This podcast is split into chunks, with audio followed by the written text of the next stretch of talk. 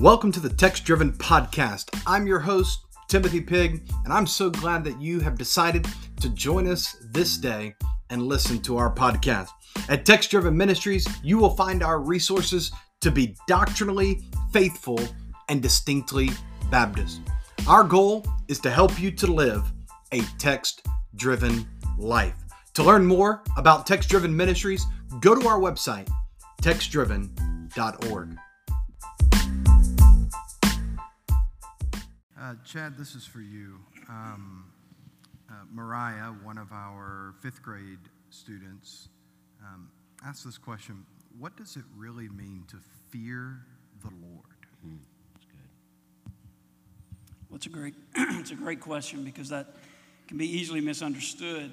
Um, I have what uh, I would call a, uh, I, I would call it a, having a healthy fear or a healthy reverence for the Almighty. Let me put it in a fifth grader terms. When uh, I was in the fifth grade, uh, I was an, a horrible, horrible kid. Stayed in trouble in school. I was a, uh, I would fight anybody that wanted to fight. Lost more than I won, but I was just one of those kids. But there was just something about when my father stepped in the room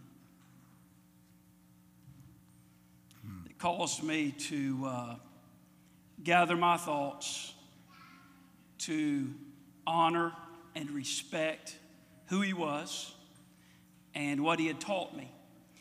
And there was a, I'll call it this, a healthy fear and a holy fear sometimes. Uh, and I think uh, sometimes we can uh, translate that to our relationship with, with our Lord, is that we have a Heavenly Father that is touched with the feelings of our infirmities, who loves us dearly. Uh, but when we also have a fear of God, it is a, uh, a way of reverencing uh, who He really is. I guess for a fifth grader, that'd be the easiest way I would explain that. Yeah, I like how you said when your dad walked in the room, it changed your attitude. It did. It changed. And we understand that God is always in the room, it changes our attitude and it changes how we um, approach different things. Um, I got this from several students. I won't share all their names, but um, anybody on the panel can take it. How would you share the gospel with an atheist? I'd go to where Tom started this morning. Yeah. Is in the beginning, God. Uh, that's probably where I would where I would begin that conversation. Anyone else? I would say, uh, I'm sorry, Tom. I, I, would say, you know, and of course, Paul some sort of did that. Uh, you see in, in, Acts 17, you know, the, but you ask questions. Uh, you know, when you're talking to someone who like but most people won't say they're an atheist, but you might get someone who basically says, I, I don't believe or they're hostile. But um, you can ask questions like, the creation question is, and it's been phrased many, many ways, is uh, why is there something rather than nothing? Uh, why is there, you know, we've used four questions to kind of frame the gospel. Why is there something rather than nothing? What went wrong? Hmm. Why is the world broken? Why is there evil in the world? Like, explain that to me. Uh, is there any hope? Those are the kinds of questions where you just, people are they're thoughtful questions. They're not true or false. Do you believe this or that? It's tell me why you think there's evil in the world. Because that's a very profound question that actually proves the existence of God. You know, why is there something rather than nothing? That's a very profound question, and it doesn't allow them to start arguing with you about evolution. I, I'm, I didn't ask that. I asked, why is there something rather than nothing? And uh, so I think some questions like that that at least get a conversation started. And and in a way are planting seeds in a person's life that the gospel is ultimately the answer to. Mm-hmm. I want to, with Tom, I want to come to you about a follow up on that. We live in a society that is not apathetic towards God, it's very anti God. So you're going to encounter, this is another students, I want to expand on their question, but you're going to encounter people who, who don't just look at you and say, I don't want to hear what you have to say, but will be very antagonistic, and their beliefs are wrong. Uh, Pastor Willie talked about the offense of, of God there. That sounds like a word. That's a word today, offense, that I don't want to be offended. Don't offend me, right? That's stuff we hear all the time. So the Christianity that's being presented today is Jesus plus whatever sin you have, just keep doing it. That's kind of the gospel message today. Just add Jesus into your current sin. So, so here's my question out of that How would you tell someone that their beliefs are wrong? And that also is going to be offensive. So, in that concept of offensive, how do you tell someone you're wrong? How do you do that? Yeah, well, I don't think you necessarily need to lead with that, but you need to be prepared always to say that. Um, we had Muslims that came to our church after 9 11 that we'd been witnessing to before, and, and uh, I remember about six or seven weeks in on a Sunday night after the service, after I'd preached, one of them, who was the most um, studied and serious religious Muslim of all of them, most of them were just kind of cultural Muslims he hung out after church. He said, I want to talk to you. He said, um, said Are you, you, sir, you're saying things that I think are not true. He said, uh, said, Do you believe that Muhammad is a true prophet? I said, No, I don't. He said, Do you believe that Allah is the true God? I said, No, I don't. And he, he looked at me and said, Your words are words of war to me. He said, I'll never step back in this foot back in this building again. And uh, we've maintained a relationship. He's back in Uzbekistan today, and uh, you know we will still communicate. But um, it was a moment, you know, where I felt that pressure. Boy, what can I say here? Some would say the moment you draw that line in the sand, his words, you've created war now. Yeah. I will never step back foot in here. Some people would say, well, then, great, I, I have just condemned that person to hell and I have no opportunity to ever share the gospel with them. Yeah. So you see, so like people avoid offense Right. to always keep a door open, and that seems admirable. It seems but loving. but you're it seems loving. It's not loving. I, Adrian Rogers said something I'll never forget. Uh, he said, I would rather be loving while thought being cruel, that I'm being cruel, than to be cruel while having people think I'm being loving. And so explain that out for yeah, us a little bit. how- it would have been cruel for me to say, well, yeah, I think, you know, Muhammad could be a true prophet, or, or give him any hope that his belief system that was handed down to him, his father was imam, uh, that that was right. I mean, how much do you have to hate somebody to keep the, the words of life from them? You know, to, to, to know they're on the way to hell and to let them go there in comfort. You, that's hatred. That's not love. And uh, you, we have to be willing to be offensive. I mean, what Willie preached, the crowds left Jesus. Many who were his disciples left Jesus. They left him. And yet it would have been unloving for him to have whitewashed or downplayed the seriousness of that message that apart from him, they're not going to know God. Hmm. They're, they're going to miss God completely. So we have to be prepared for that. And again, I don't think you have to lead with that. There may be some situations where you would lead with that and not, not be afraid of it. But we have to be steeled enough in our minds about the gospel, what it is, what it's not, and not shave off the rough edges of it at any point. So, one thing I think that's, that I try to get in my own mind, help our folks to, to get together, is don't be embarrassed by anything the Bible says. Hmm. Anything the Bible says, just come to terms with it. You may not understand it all, but if it's from God, then you accept it and don't ever apologize for it. Hmm. You know, why you're telling me that women can't be pastors? Why? Well, that's misogynistic and da da da da da da da. da. Look, we didn't write the book. We're stewards of the book. And so there's any number of issues like that that are going to be offensive. And then another thing I would say to our people, uh, to, to Christians today, is don't don't let anybody convince you that niceness will necessarily win people to Christ. You know, we're, we're not called to be neighbor nice. We're ta- called to be neighbor lovers. And we love our neighbors by telling them the truth. And sometimes, you know, we get this, well, you just need to be more Christ like. If you're more Christ like, people wouldn't get upset with you. Well, guess what? Jesus was pretty Christ like. They crucified him. You know, th- this is the way of Christ. And so if you get crucified, just know you're following in the path of your master. And whenever the persecution, opposition comes, we're getting just a small taste of what most of our brothers and sisters in Christ for most of history have experienced. God's been so good to us so long here in America that we just kind of take it for granted this is the way it ought to be. Man, we've been living the exception. And now that exception is being slowly eroded from us, and we're getting a taste of what most of our brothers and sisters, most of history, most places have experienced. And we need to be prepared for it. So, don't you think that fits? Part of the reason why we go for that niceness is because we don't understand the earlier question is what is the fear of God? Oh, yeah. I mean, we, we fear man. We want that man to like us. So we care more about people pleasing than we do about God pleasing. So back to Chad's point, if, if, we would live with this understanding that God is in the room, and, and like his dad was, and that changes behavior, we wouldn't be leading with niceness, we would be leading with loving truth.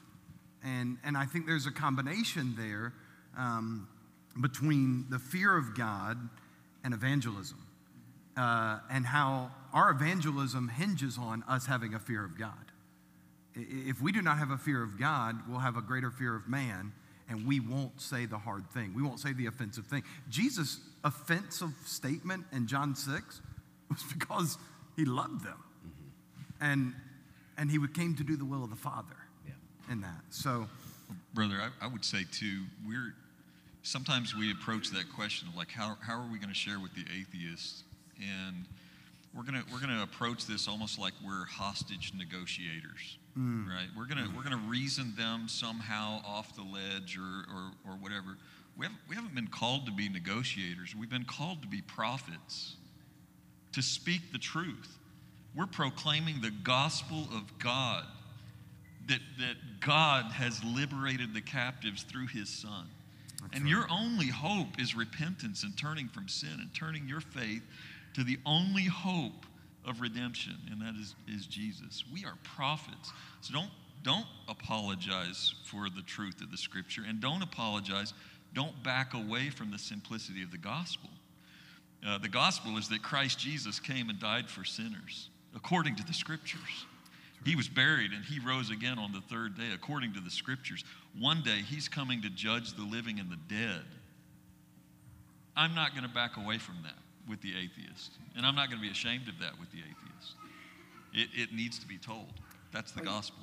you fear that rejection sometimes, but I love the story in Acts 5 where uh, these guys have gone before the Sadducees and the Pharisees, and uh, Gamaliel stands up and says, Look, uh, this guy Thaddeus tried this, they, it, it, it died. This guy Judas tried this, it died. But if this is a move of God, you can't stop it. And after those guys had been beaten and they were told, do not go back and share the name of Jesus, the name of Jesus still went out all through Jerusalem. In the face of that persecution, uh, they stood uh, for truth uh, in, uh, in difficult days. And there are difficult days. Uh, well, we say they're difficult days. Uh, for us, relatively speaking, maybe they are. But for those sharing the gospel around the world, they would think this is child's play, what we deal with and call persecution. But uh, we're to stand uh, and be those prophets, uh, regardless of what comes. Timothy, could I could I jump in here? I know I don't want to bog it down, but this is such an important point to me. yes. Um, there's a, a book out uh, uh, called A Negative World right now. It's very interesting, and it's you know any way you classify these things, there's a little maybe uh, you sometimes overstate it, but I think there's a lot of truth that in America in the last recent history, we've gone from a positive world, latter part of the 20th century, and by that he meant where the secular culture looked at uh, Christian morals and viewed them positively, even if they themselves had fallen short. The idea of a man and a woman being married, that was still viewed positively. Then he said there was a neutral world from about 94 to about 14. Neutral world was it's one option among many where there's the, the pluralism, live and let live kind of thing. And that now we have entered a phase negative world. That is, the Christian view is now viewed negatively by the, the, the, the, the uh, cultural moment. The reason I think that's significant is I think a lot of our leaders that you know had written books and modeled ministry were were doing ministry in neutral world. And uh, now some of this may have been flawed from the beginning, but in neutral world there's this huge emphasis on hey, if we could just be winsome, you know, if we could just be nice, if we could just explain what we believe in a way that they wouldn't think we're too weird because we're really not that Well, weird. e- even in the church growth in the neutral world, as long as my church is more fun than the other one, you have a ton of Yeah, you options. know, it's like, our our let's be music's better. It's Yep, it's yep. okay. Well, that's the church growth movement was in that world. Yeah. And it, the insidious thing about the church growth movement is that it worked. That it worked enough that people go, see, it worked. Uh, but we are no longer in that age, and I think what people are recognizing is now that doesn't that's not a license to be arrogant or to be. Un, we should love sinners and show great compassion because we, we, we are saved sinners. So we're not. This is not a license to be arrogant or to be unkind, but kindness is not going to make people all of a sudden like the gospel. Uh, and we have, so I think the need of this age is clarity, uh, conviction, and courage. That's what this age is. Obviously, compassion. But what we are going to have to embrace is we must be clear, we must be convictional, we must be courageous, because that's what the what is going to require it. So we are going to have to say some of those hard things, and there's just no way around it in this culture. Some of the things we say the Bible, the, the, what the Bible says, when we say it, it is not going to be received well. So we better get ready for it. Say it kindly, absolutely. Say it with love, absolutely. But you better say it. That's right. And you better be clear, and ambiguity is not our friend any longer. It probably never was, but it is certainly not our friend today. That's good. A young man in seventh grade, his name is Christian, said this. Uh, this is for um, Scott.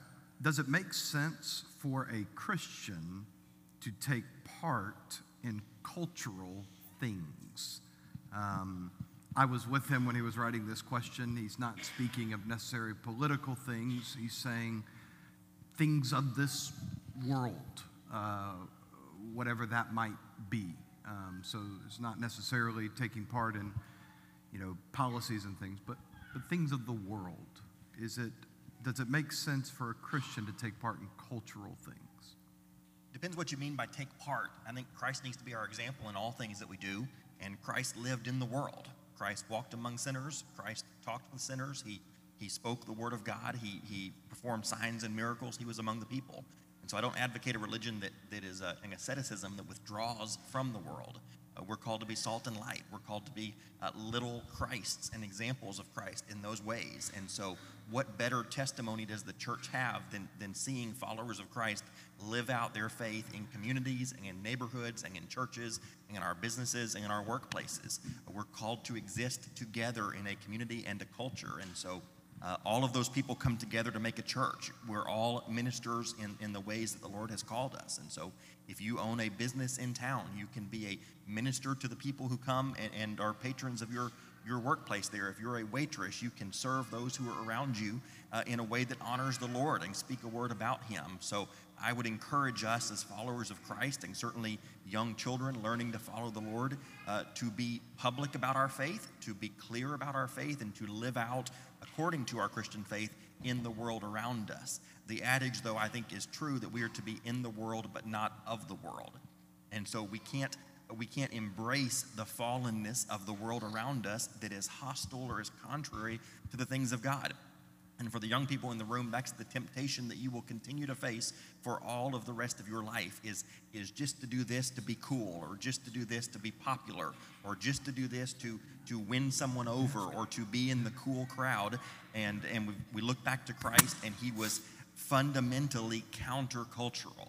So we're not outside of culture, but what we believe is countercultural. The, the objective truth, we've talked about that a lot uh, this morning, the Bible is objectively true. It's not subjective. This isn't a have it your way world. What God has given us in His Word is true. It's right versus wrong.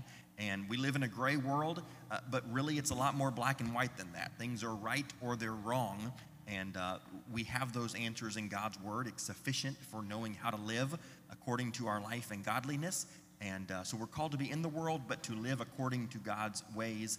And that will make us, as followers of Christ, naturally unpopular, naturally uh, hated, naturally attacked, naturally persecuted. And, and Christ says that that's for His sake. That, uh, that as the world rejected Him, so it will also reject us. And uh, we count that an honor and a privilege to stand true to God's word in the midst of opposition, I believe. So, so here is a follow up to that. Um, For Dr. Ascol. no, no, this is this is this is uh, yes, this would it'd be a lot of fun to hear Dr. Amen. Ascol's answer to this question. Uh, so, Dr. Ascol, in light of that, cultural things, uh, a young person, adult, gets offered to go to a Taylor Swift concert on a Saturday night. I picked well. And Sunday morning is the Lord's Day. And Saturday night's going, the concert is going to get out late, going to get home. And let's just assume that that person is still, this is a big assumption here, still going to come to church on Sunday. But they're groggy, they're tired, they're exhausted, their mind's not sharp, all of that. Because they know they're supposed to be at church on the Lord's Day. Should that person take part in the Taylor Swift concert on Saturday if it's going to hinder their clarity of worship on Sunday? No.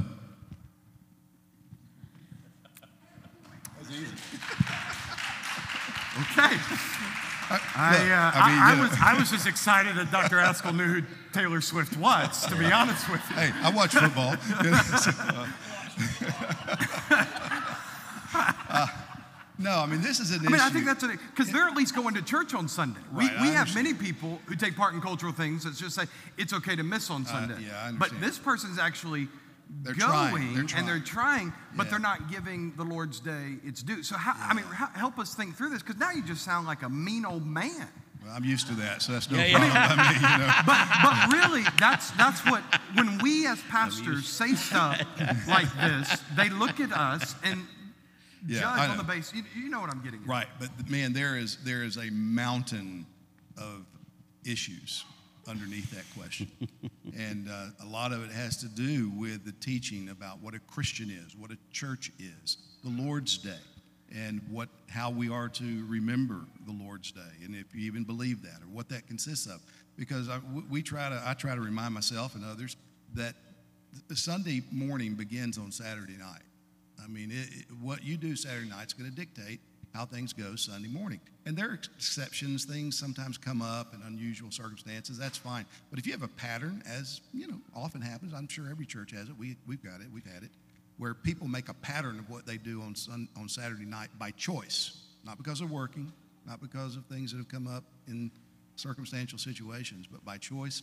Uh, it, it's a problem, and it will it will deteriorate their soul. You know, they might be able to tick off the box that we showed up on Sunday morning, but they're not taking full advantage. John, John Bunyan called Sunday the market day of the soul. Hmm. The market day of the soul. If we could recover something like that, that man, this, we all complain about time. I wish I had more time. Wish I had more time to read the Bible. Wish I had more time to pray. Hmm. God's given us one day a week if we would take it and we, we would have time. But so, you know, there's a whole bunch of theology underneath that. But I, I would encourage the person and say, well, man, it's great that you're going to be diligent to be here, but uh, you realize that it's going to detract significantly from what God has ordained for the welfare of your soul. But juxtapose that, uh, James, I'll come to you just a second. Ju- juxtapose that to a young boy or girl that has a championship ball game. Mom and dad are going to make sure that kid goes to sleep early so that they play well for that championship ball game. Oh, yeah, right. Big test, SAT. Mom and dad are going to make sure that kid gets to bed early, has a good breakfast that morning before they go to their SAT. Gathering with God's people is infinitely more important than a championship game or an SAT score. Yeah, every Sunday. Every Sunday. Every Sunday. Yeah, and that's that's a hard sell in our day. Yes. But it is absolutely right. And, and if we're not teaching that with our kids really young, uh, man, I mean, travel travel ball teams have been the destruction of a lot of lives. We've seen it in our church. You know, we've warned against it and seen it happen, and that doesn't. Anyway, we just seen it, and it's it's tragic. And so, especially with young athletes, Yep. to drill in them look, man, uh, God gave you the ability to play. You need to honor God. And if they're going to set that game up on Sunday, you tell them, hard pass, not going to do it. Uh, we, we had Jehovah's Witnesses, one, one who was a all-star football player, went on the University of Florida, went to the NFL. Uh, in Cape Coral, he was Jehovah's Witness. And so he would not uh, violate his holy day of playing. And whenever, sometimes he'd walk off a, of the field at halftime because he was strict in how he was going to observe their Sabbath. Wow. Yeah, and they bent all the rules they could because this kid was a you know running back. He was great, and uh, I, you look at that and you say, man, they're doing that for a false religion. We're the Christians Mm. that are willing to stand firm for Jesus mm-hmm. Christ That's right. that way. So It's a good word. I, I think these issues of priorities are always going to be an issue, whether you're in first grade or or you're, you know, 70 years old. It doesn't matter. Are you are you going to give God the first fruits of your income? Are, are you going to give Him the Lord's day? You know, I, I had a guy. I got to lead a guy to the Lord. He was a drill sergeant. Okay, just rough guy. Um, he accepted the Lord, and man, he was on fire. But here it came into hunting season, and he texted me from out in the field somewhere Sunday morning, and he said, uh, he said, brother, would would God be mad at me for turkey hunting today on the Lord's day? And I thought, man, here we go. You know, I texted him back. I said, well, here's the thing, brother turkey hunting on the Lord's day is the same as giving God the bird.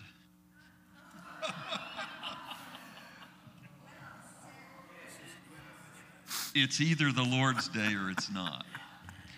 Now, that was 10 years ago, and I don't think he's missed Is he a back Sunday next week? since. So, I'm just saying. Yeah. You just got to help a brother out every now and In the then. words of Tom Ascol's friend, that was that was saying something that committed war against him. so, um, I want to end with this question, and uh, for one, I just think it's a fascinating question. Uh, this is from a fifth grader named Brantley. Um, how much pain did God go through on the cross? And does the world have more pain in it today? You look out, you- see the agony of the world and the bloated face of the alcoholic and the twitch of the drug addict, and you just see pain and sorrow everywhere. I think it's a fascinating question, and I think it's how much pain did God go through on the cross, and does the world have more pain?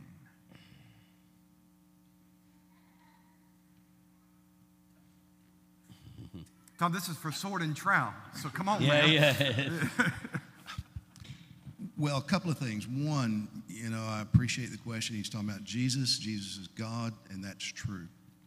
But Jesus is God in flesh. Mm-hmm, mm-hmm. And so we have to really be careful in how we think about what God in flesh experienced versus God in himself. Well, then let's let's adjust that. Uh, the pain of Jesus Yeah, on the okay, cross fine. to the pain in the world. Who Yeah. experienced more pain? Right. So if we're, if we're straight on all that, then I forget who it was that said it, but the, the, the soul of his sufferings was the sufferings of his soul. And whenever you come to grips with, like Romans 3 23 to 26, about God set him forth to be a propitiation by his blood, and then go back to that garden where Jesus is saying, Lord, Father, if possible, let this cup pass from me. And what was in the cup? yeah. It's the wrath of God. The wrath of God against sin that Jesus is taking upon himself. Hmm. And so we, we tend to focus on the physical sufferings, and those were horrific. But other men went through that. Nobody has ever gone through the wrath of God poured out in one body the, for the sins of an innumerable amount of people. Uh, How do you, how do you calculate the wrath of God against one sin, one sinner? I mean, it takes eternity. This is what makes hell just. Our sin against God, the slightest sin against God, is so damnable that hell is the only just punishment for it, other than the death of Jesus, that he experienced hell on the cross as the infinite Son of God.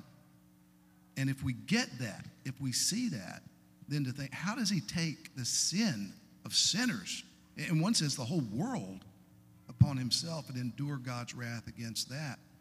Uh, that's incomprehensible to us. And so we, sh- I would say we should never compare our suffering to the sufferings of Christ. We should always let the sufferings of Christ be a paradigm against which we evaluate our own and recognize no, uh, you know, we have not yet suffered uh, to the way that our Lord has, and we never will because his suffering was infinite.